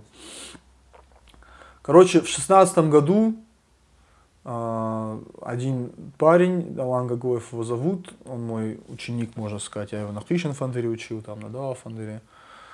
Он за, за два дня до его отъезда на Тавриду, Мгм. я был в Южной Осетии, вот мы сидели втроем, я, он, еще один Гагоев парень. И э, промелькнула мысль о том, что ты через два дня едешь на Тавриду. Он говорит, да. Я ему говорю, что ты едешь без проекта? И он говорит, ну вот как-то так. Ну, Южная Осетия, их, в принципе, просто отправляют, да. Просто вот э, развлекают э, аборигенов отправлением на форумы. А, И э, мы ему за ночь написали проект, он привез 500 тысяч с Тавриды, и они с тех пор лежат у него на счету, потому что Цхинвал, до сих- вот только-только недавно, летом, по-моему, это было, чтобы вот не соврать. По-моему, это было летом или даже весной. Цхинвал его наконец-то обеспечил помещением. То есть вот столько времени мы этот вопрос как-то вот не могли решить. Цхинвал его обеспечил помещением в, э, в- по-моему, это вторая школа, если я не ошибаюсь, вот где аллея улица. А, Там за ним очень прикольные помещения, но там договоренность была такая, что там сделают крышу и окна. Ну, абсолютно порталовская, короче, история, ну, в плане вот ситуации. И вот несколько месяцев мэр и зам, пер- первый зам мэра друг на друга перекидывают э, вопрос ответственности э, ремонта крыши и окон. А деньги... А, а как она там называлась? Э, Министерство Рос, Росмолодежь Мгм. требует с Гаглоева отчетности. Уже как бы год он им торчит отчет на тему того, куда деньги делись. А деньги вот лежат. Ну не, часть он потратил, он купил эти э, станки, кое-какие станки уже купили, это раз. Значит, здесь, в Северной Осетии, сейчас, наконец-то, есть такой парень, Демеев э, Заур его зовут, он из Тарского, его Суслан учил делать инструменты. О, вот у Геора Чхавиева один из его первых инструментов как раз. М. Да, он делает очень прикольные инструменты на мой вкус. Мой субъективный вкус, на мой субъективный вкус он делает очень прикольные инструменты. А, И сейчас, наконец-то, в Тарском он снова начал работать. Ему в, в школе там тоже выделили помещение. Он уже там детей учит. И вот сейчас я Ну, Про него надо сюжет снять. про него тут сюжет снял. Про него и Рестон ТВ недавно сюжет снял. Да? Да. Ну, даже не так. про него, а именно про его вот деятельность как вот учителя и учителя вырезать инструменты. Вот так. То есть тут больше надо... сейчас смотри, какой нюанс. Сейчас он наконец-то начал, вроде что-то он делает. Он как раз, как только у ребят в Схинвале все будет готово, он поедет их учить. То М. есть как с деревом работать. Не, я хотел бы к нему в Тарское съездить и посмотреть, как Давай он детей после учит. Нового года съездим. Что я Всё. завтра улетаю Договорились. в Москву, вернусь и съездим. А, Он как раз я вот э, Гагоев был недавно в Москве, Алан привез вот э, у нас есть одна идея, сейчас пока не будем раскрывать заранее идеи. Мы кое-какой материал нашли, который, как мне кажется, мог бы как раз таки в Кишинфандыре прижиться. То есть вот смотри, вот смотри, мой инструмент сейчас, он полностью сделан из дерева, на нем скрипичные струны. Мгм. Кишинфандыр называется Кишинфандыр, потому что киш это волос из э, хвоста коня. Мгм. То есть вот, например, вот здесь на смычке у меня такой волос. Струны раньше тоже делали из этого волоса. Иногда струны делали, э, ну они вообще называются жильные по-русски. По-русски эти струны называются жильные.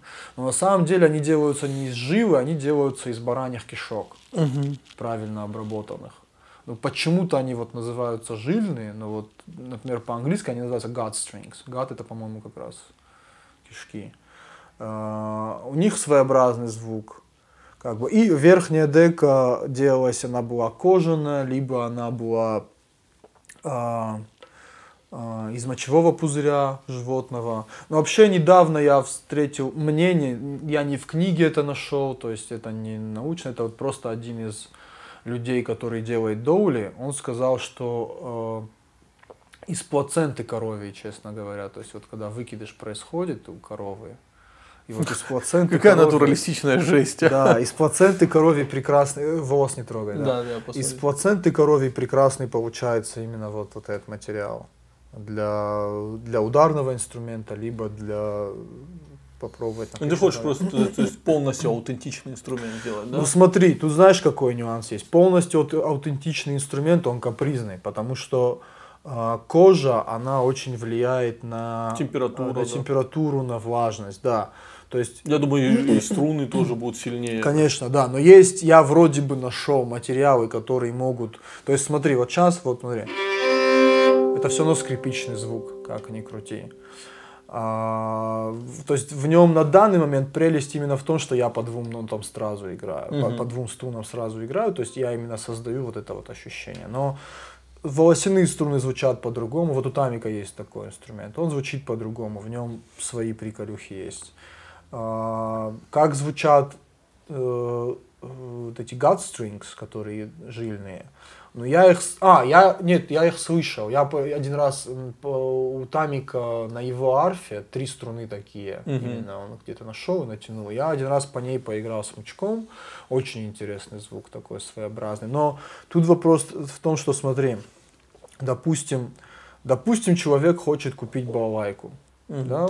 Он приличную балалайку купит за 7-8 тысяч рублей. Ну да. Она будет с чехлом, скорее всего, еще даже. Я Она вот хотел тебя спросить про приличная, да. экономику, да, какие. Теперь смотри, на данный момент произвести Дава Фандер, ну, чтобы, чтобы мастер остался хотя бы не в минусе, ну, условно, ему что же жить на что-то надо, это где-то 15 тысяч рублей.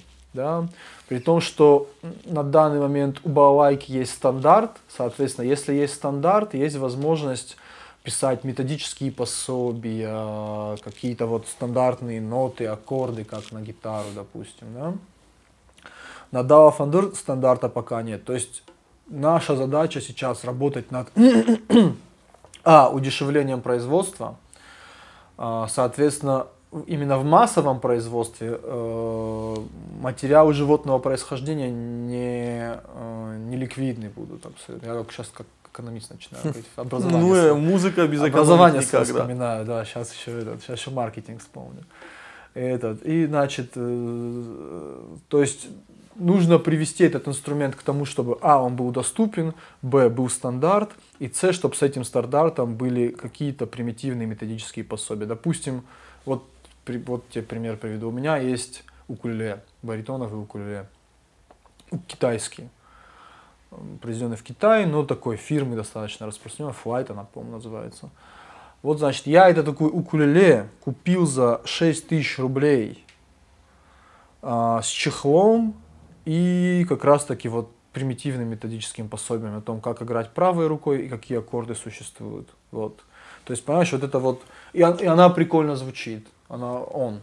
Он очень прикольно звучит. Он прям вот китайский, чуть ли не из фанеры сделанный инструмент, но звучит интересно, звучит прикольно.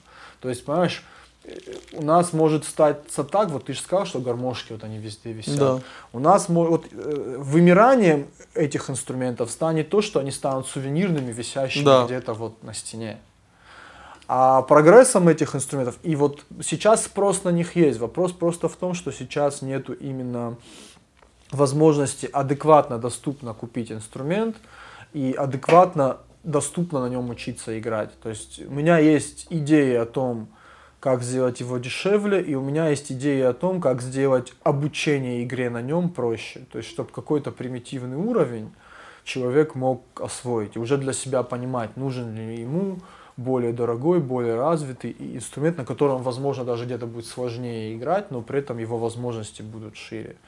Это как бы дело не одного дня, не одного, наверное, даже года. Это, скорее всего, вот Дело жизни. Дело жизни, да, судя по всему. Вот я благодаря тому, что на концерт Кона попал, Кришен Фендер мне в руки попал, дело жизни себе вот нашел. Это вот Рогал и вот, видимо, вот это. Если кто-нибудь слушатель скажет, «Э, жизнь себе поломал, мог работать бы каким-нибудь Ну, экономистом. Я, я великолепно в таможне работал. У меня, А, все, ну, было, у меня все было шикарно. Работал бы в таможне, не парился бы, а тут Вообще, взял свою Моя мама так говорит.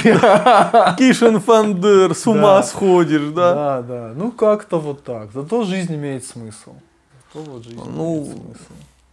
Э, По-моему, это самое важное. Не- Нет ничего страшнее пустого пустого про- проведения жизни, это страшно. У меня, у меня тоже такие моменты в жизни были, когда ты вот, вот какая-то пустота, ты не знаешь ее чем наполнить. Вроде все нормально, да, а вроде Все нет, хорошо, да. но у тебя такое ощущение пустоты.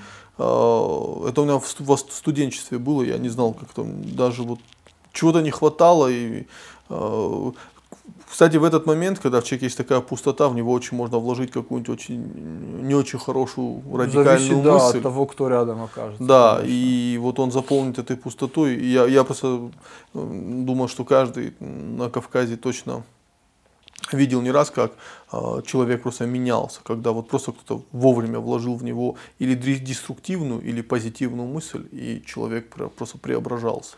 Ну вот я это вижу как раз вот на примере вот Алан Гагоев, про кого я говорю, молодой парень, ему, по-моему, ему 24 года. Ну вот э, теоретически э, из него выйдет прекрасный Кришен фандерист. Не знаю насчет сказителя, это как бы. Но вот я именно вижу, знаешь, как я с ним познакомился, ему более 19. И вот я вижу, как вот он за эти пять лет изменился вот в лучшую сторону во всех отношениях. И вижу, как он вот у него прям глаза горят, когда вот со всеми вопросами связанными вот Ну, музыкой. я, кстати, сейчас про тебя. Вы, э, может, не видите, потому что Давид не, не захотел на камеру снимать этот подкаст, отказывался, и поэтому мы делаем аудиоформат. Но э, Давид это тот человек, у тебя горят глаза. У тебя, у тебя даже, знаешь, у тебя, у тебя очень безумный взгляд, я тебе скажу. Блин, все-таки полюсь, да? Да, да. У тебя, ты- да, у тебя такой, знаешь, ты, ты, ты, ты безумный человек. На самом деле это видно. Спасибо. А, И э, на самом деле я сейчас встречаюсь, сталкиваюсь с тем, что ну, мы с тобой одного поколения, да? Да, Нам по тридцатник, тр- там вот 30-35, вот, вот я с этим поколением общаюсь, у людей, и я все больше вижу потухшие взгляды. Э, прямо страшно. И я с людьми разговариваю, и люди уже говорят, «Ну, а, мне сейчас бы вот зарабатывать бы там 50-70 тысяч, и нормально бы было бы, да. Я понимаю, о, где твои мечты? Э, Во-первых, мечты не только упираются в деньги, раз. Да. Э, Вообще меч- деньги не могут быть мечтой. Деньги это достижение каких-то мечт. Деньги это инструмент Да, да. достижения, да. И- а во-вторых, и мечты про где, где мечта быть? Хорошо, ты о деньгах мечтаешь, но мечтай быть миллиардером. Понимаешь? Э, То есть и, и глаза потухшие, и, и как-то некомфортно становится, понимаешь? И ты вот когда с такими людьми разговариваешь, я, э, это, наверное, очень некультурно с моей стороны, но я иногда даже не могу сдержать себя, потому что у меня ощущение, что я на кладбище присутствую. Это знаешь как? Тут еще вот я тебе пример приведу, например, вот если мы возьмем Васо Абаева, допустим, да, ну почему я вот этот пример э, хочу привести? Например, смотри, а, у нас есть много людей сильно старше нас с тобой в Осетии, с горящими глазами, но несущими такую пургу постоянно, вот, ну, бред бредский, да? Да, есть Например, когда я вижу, ну, скажем так, людей, которые бьют себя в грудь вот за Осетию, допустим, сильно старше меня, и при этом я вижу, как они с кучей орфографических ошибок в Фейсбуке пишут о том, что Васуабаев, ну вот, э, был неправ. Ну, вот, Я, я с так, этого да. просто Да, угораю. да, то есть Я- человек с кучей орфографических ошибок в двух словах пишет о том, что вот я очень люблю Васуабаева, но он был неправ. Это, короче, вот А с Арийской вот начинается. Я вот эта вот постоянно с этим история, да. И вот смотри, я когда на них смотрю, меня вот не дальше непонятно, как эти люди не понимают, что Васо Абаев жизнь свою положил на то, что сейчас вот ты и я можем взять телефон, скачать в него PDF, как он там назывался, историко-этимологический Словарь, словарь, да. да. и вот любое слово найти и разобраться в нем, что это И такое. более того, он использовал исключительно научную, мето- научную Да, да, методологию. да, да. И мне очень сильно нравится, когда люди, вот мне про одного такого, вот, мы сейчас ни в коем случае не говорим о том, что эти люди плохие. Они хорошие, они делают много хорошего, но мне вот про одного из таких тоже, ну, так сказали. Космонавтов. Не космонавт, он очень, он, он большой вклад в Осетию вносит, но про него вот так сказали. Ты знаешь, Алик, я, говорит, вижу этого человека, я понял, что он горит Остинским. Он, э, он этим горит. Он хочет что-то создавать. И он создает, безусловно. Но, ты знаешь, он, говорит, никогда не будет полноценно принят, потому что у него нет нормального образования. И я вот это, это прям, знаешь, как обрезало так. Ну, в каком-то смысле, да. То есть, знаешь как, с одной стороны, конечно, можно сказать, там, предков наших образования не было, но мы не наши предки, мы живем в другое время. Образование сейчас, вот, ну, вот я про себя могу сказать, например, я не знаю, э, дело ли в том, что меня сначала научили читать и писать по-астински, но мне именно грамматика русского языка очень плохо в школе давалась. У меня всегда были по сочинениям 5-3. 5 за содержание, 3 значит за, это, за грамматику.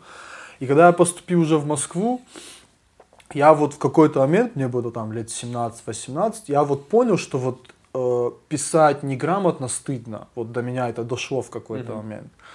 И, ну, это такой был период зарождения интернета, там, начало Да. 2000-х, не как сейчас, да, было. И я помню, что я, знаешь, что стал делать? Я стал смотреть, как Word а, исправляет мои ошибки. И вот так я научился грамотно писать по-русски. Вот для меня это был какой-то момент, мне еще тетя один раз моя это сказала, то есть я стал читать больше именно книжек, и вот я стал именно смотреть, как Word исправляет мои ошибки, где я вот, причем есть вещи, которые я, например, не понимаю, почему они пишутся так, но вот я понимаю, что вот так надо написать каким-то вот образом, да, там, эмпирическим или вот на опыте на своем там. И вот, как- и, например, вот у меня даже, знаешь, что бывает? Я в какой-то момент помню, когда вот я этот вопрос проработал в течение нескольких лет, стал э, грамотно читать, и я как-то, это вот, по-моему, конец студенчества моего были, я уже закончил институт, я не помню. Но я помню, вот у меня был момент, я где-то там с девочкой познакомился, я с ней переписывался, и она мне что-то написала с ошибками, несколько сообщений подряд. Я перестал с ней переписываться. То есть- вот в Граммар какой-то- нази. Ну вот да, то есть в какой-то момент для меня это стало значимым. То есть изложение, грамотное изложение своих мыслей на русском языке. Я, к сожалению, не могу так излагать свои мысли на астинском языке, как я их могу излагать на русском. Я, наверное, даже по-английски лучше свои мысли Аналогично, излагаю, чем, аналогично. чем по-астински. И э, это мое личное упущение. Я, кстати, себе вот поставил цель на следующий год прямо Баева начать читать активно, прям активно, активно, чтобы вот... Я сейчас читаю Гадиата Сика на астинском, э, чтобы научиться говорить, но там большая проблема. А, Я понял, что я очень плохо понимаю описательный словарь, то есть прилагательные. Да, я их- прилагательные это вообще... Я их да. не знаю вообще. Особенно учитывая, что астинские прилагательные это отдельный какой-то такой. Да. Можно сказать условно эм, э, царгасау, да, вот вот аки аки орел, короче, Да. да. вот. Ну, но в этом царгасау ты в нем же может быть что цар- царгасау э, гаская, например, да, или царгасау ртахкая, то есть вот это вот по-астински оно очень складывается по-разному всегда. Но это тебе большой плюс, что зардва Не, я просто, знаешь, да, как, и- э, во-первых, у меня маленький словарь, Да. структуру языка я понимаю, я могу, бытовой астинский у меня есть, я могу говорить там, пойдем, что, вот как-то Да. вот такие вещи. И я стал читать Гадиата Сика на астинском и на русском. И я просто, ну, тут вот на осетинском а, один рассказ занимает три страницы, на русском он занимает полстраницы. Ну да, да. Я да. просто понимаю, воу-воу, ребята, вы куда столько отрезали, понимаешь? Я сижу, а эти слова вот э, в словарях разных э, электронных, да, их просто нет, потому что это сложные прилагательные. И потом я начинаю звонить, запаривать, вот это как, это как, и это, понимаешь, что там а, поля покрылись бурным цветом, и это так все описывается, что и я понимаю, нас, ну, вот меня постоянно зрители ругают, Али, когда будет подкаст на астинском, когда будет, вот у меня, к сожалению, нет того уровня, чтобы я смог говорить о сложных вещах на Тебе для этого в языке. Цхинвал надо переехать, чтобы подкаст на Я думаю, нет, тут мне нужно образование. Я хочу именно професси- ну, не профессионально, а именно получить от профессионала образование по астинскому То языку. есть потому пойди что- на астинскую филологию. Не на филологию, я просто хочу на- научиться говорить и размышлять, и тут и словарь увеличивать надо, и прочее. Кстати, вот это тоже один из вопросов. Смотри, вот, например, я вот обновил iPhone недавно, Да. на новую прошивку. А, нет, вру. Я взял iPhone другой, и я из, э, как она называется, резервной копии восстановил Да. его на другой iPhone. И у меня не восстановилось приложение Zerduat, которое раньше было. Кстати, на удивление, для iPhone, для iOS, оно есть только для иронского. А на Android оно есть и для Дегорского. Да, у меня он тоже есть. Да. Да. И у меня оно не восстановилось, видимо, его поддержка прекратилась. То есть у нас вот элементарно не существует как бы э, для смартфона единого э, хорошего качества с Ардуатом. Это большая проблема, что, извини, я вот, например, пользуюсь, я пользуюсь несколькими словарями. Я вот на сайт захожу, Мгм. Ironau, я пользуюсь Glossby Dictionary, но в Glossby Dictionary очень много, я как раз с Ромой Хугати про это говорил, там очень много, ам, ам, там, знаешь как, там примеры приводятся, допустим, слова и Мгм. примеры использования. И там большинство примеров, они библейские. Ну, это понятно, так как, э, во-первых, Библию переводили на астинский язык очень грамотные астин- по- э, на астинском языке люди, и это одно из вот первых вообще написанных Мгм. на астинском языке каких-либо э, книг. А, но именно вот э, грамотного, адекватного, даже нам, мне кажется, даже больше не словарь, сколько разговорник нужен. Да, в разговорник. Вот, вот. Если был разговорник в электронном формате, и если при этом был современный контент на астинском языке, то э, поколению 20-летних это было бы интересно, и они стали бы вот в этом во всем ковыряться, интересоваться. Сленг на севере перестал образовываться, а вот на юге сленг Да. астинский, он прямо... Там каждый год приезжаешь, там новые слова. Новые, постоянно. Ну, какие-то из грузинского языка, но в целом да. Да, даже из Да, русского, да. как- но они обосетинизируются, и они становятся... Ну, слушай, давай честно признаемся, в астинском языке половина тюркизмы, Да, арабизмы, э, иронизмы, это, это нормально. Да. И когда, кстати, вот недавно разговор такой был, и что, вот у нас своих слов, что ли, нет? И, ну, в русском тоже так нету своих слов. Если ты живешь не, э, как сказать, не какой-то там на острове, да, и ни с кем не соприкасаешься, то у тебя будут все твои слова, но Да. ты будешь чертовски не развит э, диким ну, туземцем. А мы находились на пересечении шелкового пути. И постоянно общались с кучей народов. Да, поэтому, поэтому мы полирелигиозны всегда Да. были, да, поэтому мы довольно толерантный народ. Э, Ну тут еще смотри, ну вообще в Цхинвале же э, отдельный вид искусства в Цхинвале это клички.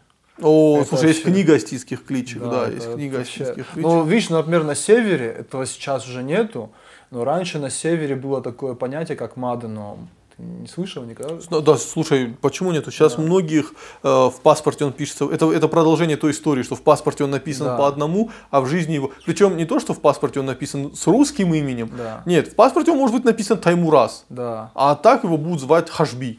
Ну да, да, да, да. Это ста- Ну плюс еще смотри, вот большая проблема астинского языка в нашей. вот. Ну, например, смотри, в Южной Осетии э, ключевое отличие в том, что там все говорят.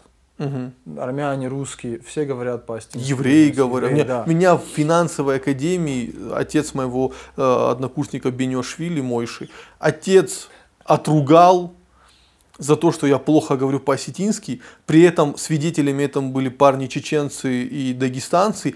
И они были в шоке, и потом меня подкалывали. Вот не говори нам, что вы с Остиной, с евреями какие-то не родственники. Только что еврей по-осетински тебе что-то говорил, понимаешь? Это было очень смешно. Да, то есть там вне зависимости от того, что там, то есть там поколение 20-летних, которые в интернете сидят через смартфоны, интересуются совсем не теми вещами, которыми интересуемся мы или поколение старше нас, но они все равно по-астински говорят. То есть у них все равно какая-то парадигма там в голове существует, да, вот астинская. Здесь поколению 20-летних для них все, что связано с астинским, это село, Да. это вот деревня. И вот опять-таки возвращаюсь. Поэтому и условный тот же проект Рогал. Ну, в нем, смотри, я, конечно, думаю об этом, что мне хочется, ну, мне сложно, сложно формулировать мысль по-астински, то есть красивыми какими-то словами. Я стараюсь, но мне сложно. И а, мне хочется это, потому что я понимаю, что вот такая музыка, она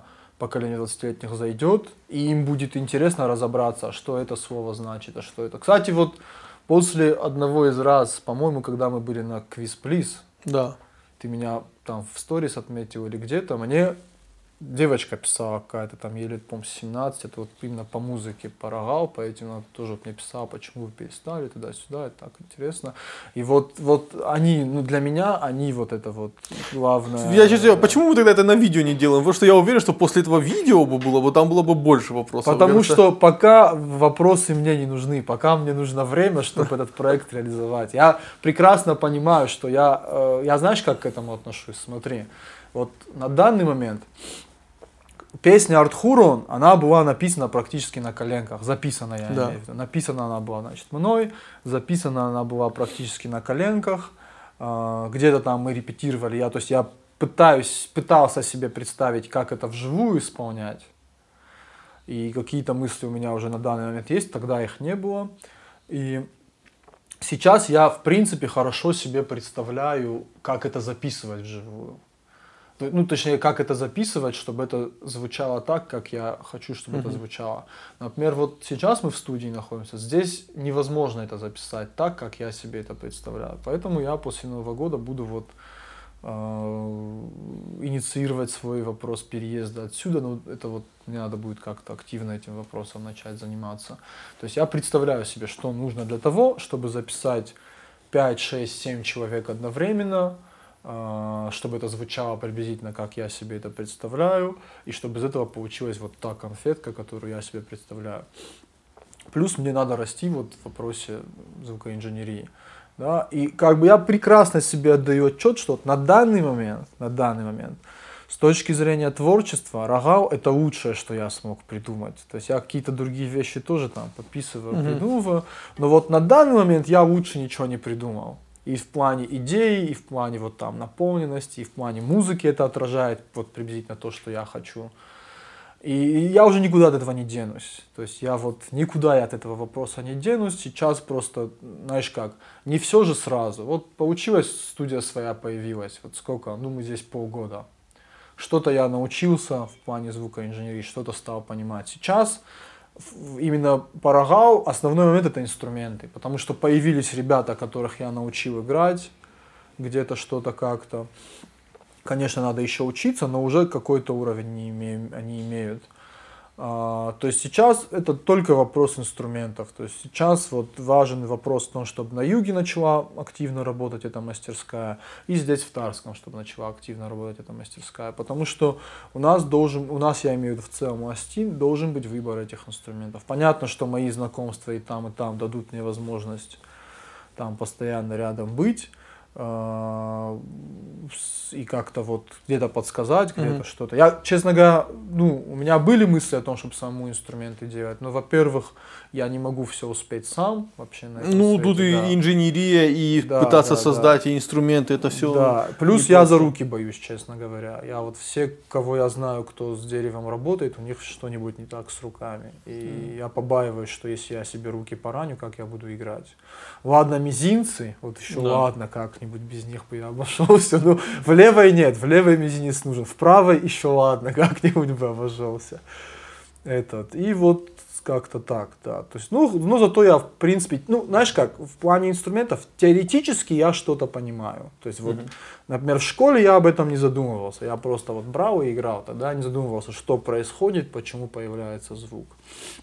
Сейчас задумываюсь и как бы какие-то моменты подсказываю. То есть на данный момент инструменты. Вот здесь и сейчас инструменты это вот глобально самое недостающее. звено. Хорошо, я тебе такой вопрос дам. Например, когда э, мы можем от тебя ждать или какого-то перформанса, или какого-то э, музыкального контента, э, когда вот этот процесс окукливания, когда он... Хорошо, я очень постараюсь, чтобы на следующий Артхурон э, или вышла э, вот финальная версия Артхурон песни.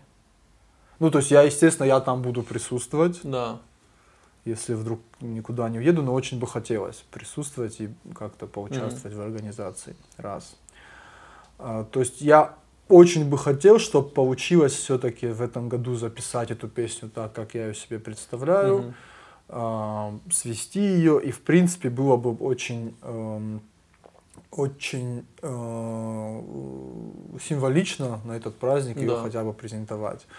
Помимо этого, как бы у меня какие-то планируются, у меня есть идеи по сольному творчеству. И я бы очень хотел их в этом году наконец-то вот думаю, ближе к лету что-то показать. Они совершенно там в других форматах каких-то. Ну, это такое. То есть Артхурон это...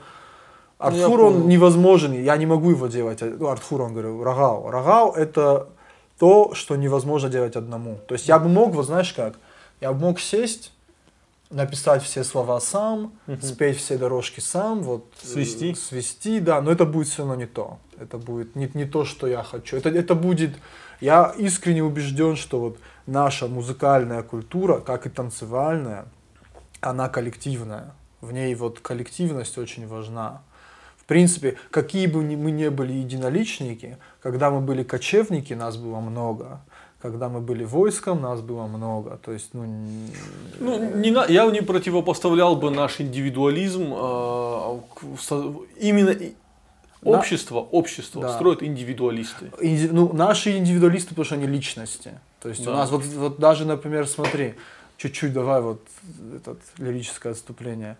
А, вот, например, наши э, норм? Да, все.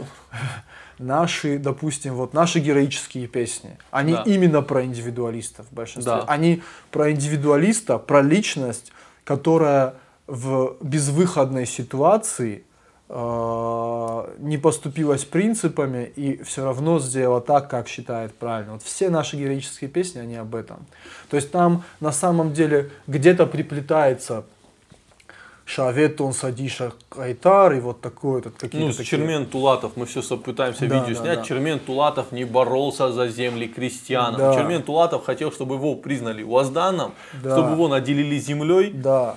Он не хотел, э, он не боролся за права там Да. фарсоглактов и прочих, да? Да. Более того, он когда ушел в Ингушетию, Да. он приходил и терроризировал собственное село, простых людей. Это абсолютный индивидуалист. Да, то есть песня не, не, не про его какие-то там вот человеческие качества. Да. Песня сложена потому, что он в определенной ситуации повел себя ну, со стинской, горской точки зрения по-мужски. Да. Вот, Хот- все. Хотя, если мы сейчас Да. будем это рассматривать с точки зрения христианской морали, Да. это будет абсолютно не- неправильно. И то же самое там условный плит Иша и Жарок. Там тоже вопрос от- о его геройстве в какой-то ситуации. Или, допустим, вот Коцты Бега и Жарок. Да? Тут никто не обсуждает там, выжил он, не Да. выжил, жил он в Грузии, не жил он в Грузии. Вот эти вот, да, какие-то вот версии. Тут вопрос, что в одной конкретно взятой ситуации он своим личностным примером вдохновил людей на то, чтобы они пошли на верную гибель. вот в какой-то ситуации. Ну, вот, у нас вот геройство, да, э, очень сильно переплетено со таким словом, как лагзинат. Понимаешь, что это ну, проявил свое мужество. да. Оно может быть безумным, но менее Оно прекрасным, оно, своем менее прекрасным оно от да. этого не становится. Ну ты знаешь, оно вот у него есть оборотная сторона, это вот, ну, не знаю, про такие вещи можно на подкасте говорить. Смотри, вот смотри, вот смотри. Вот у нас каждое 9 мая Да. нас пичкают эм, вот этой вот темой о том, что Астины самый героический народ на душу населения, по, по Да, да, да, количеству героев Советского Союза на душу населения, да?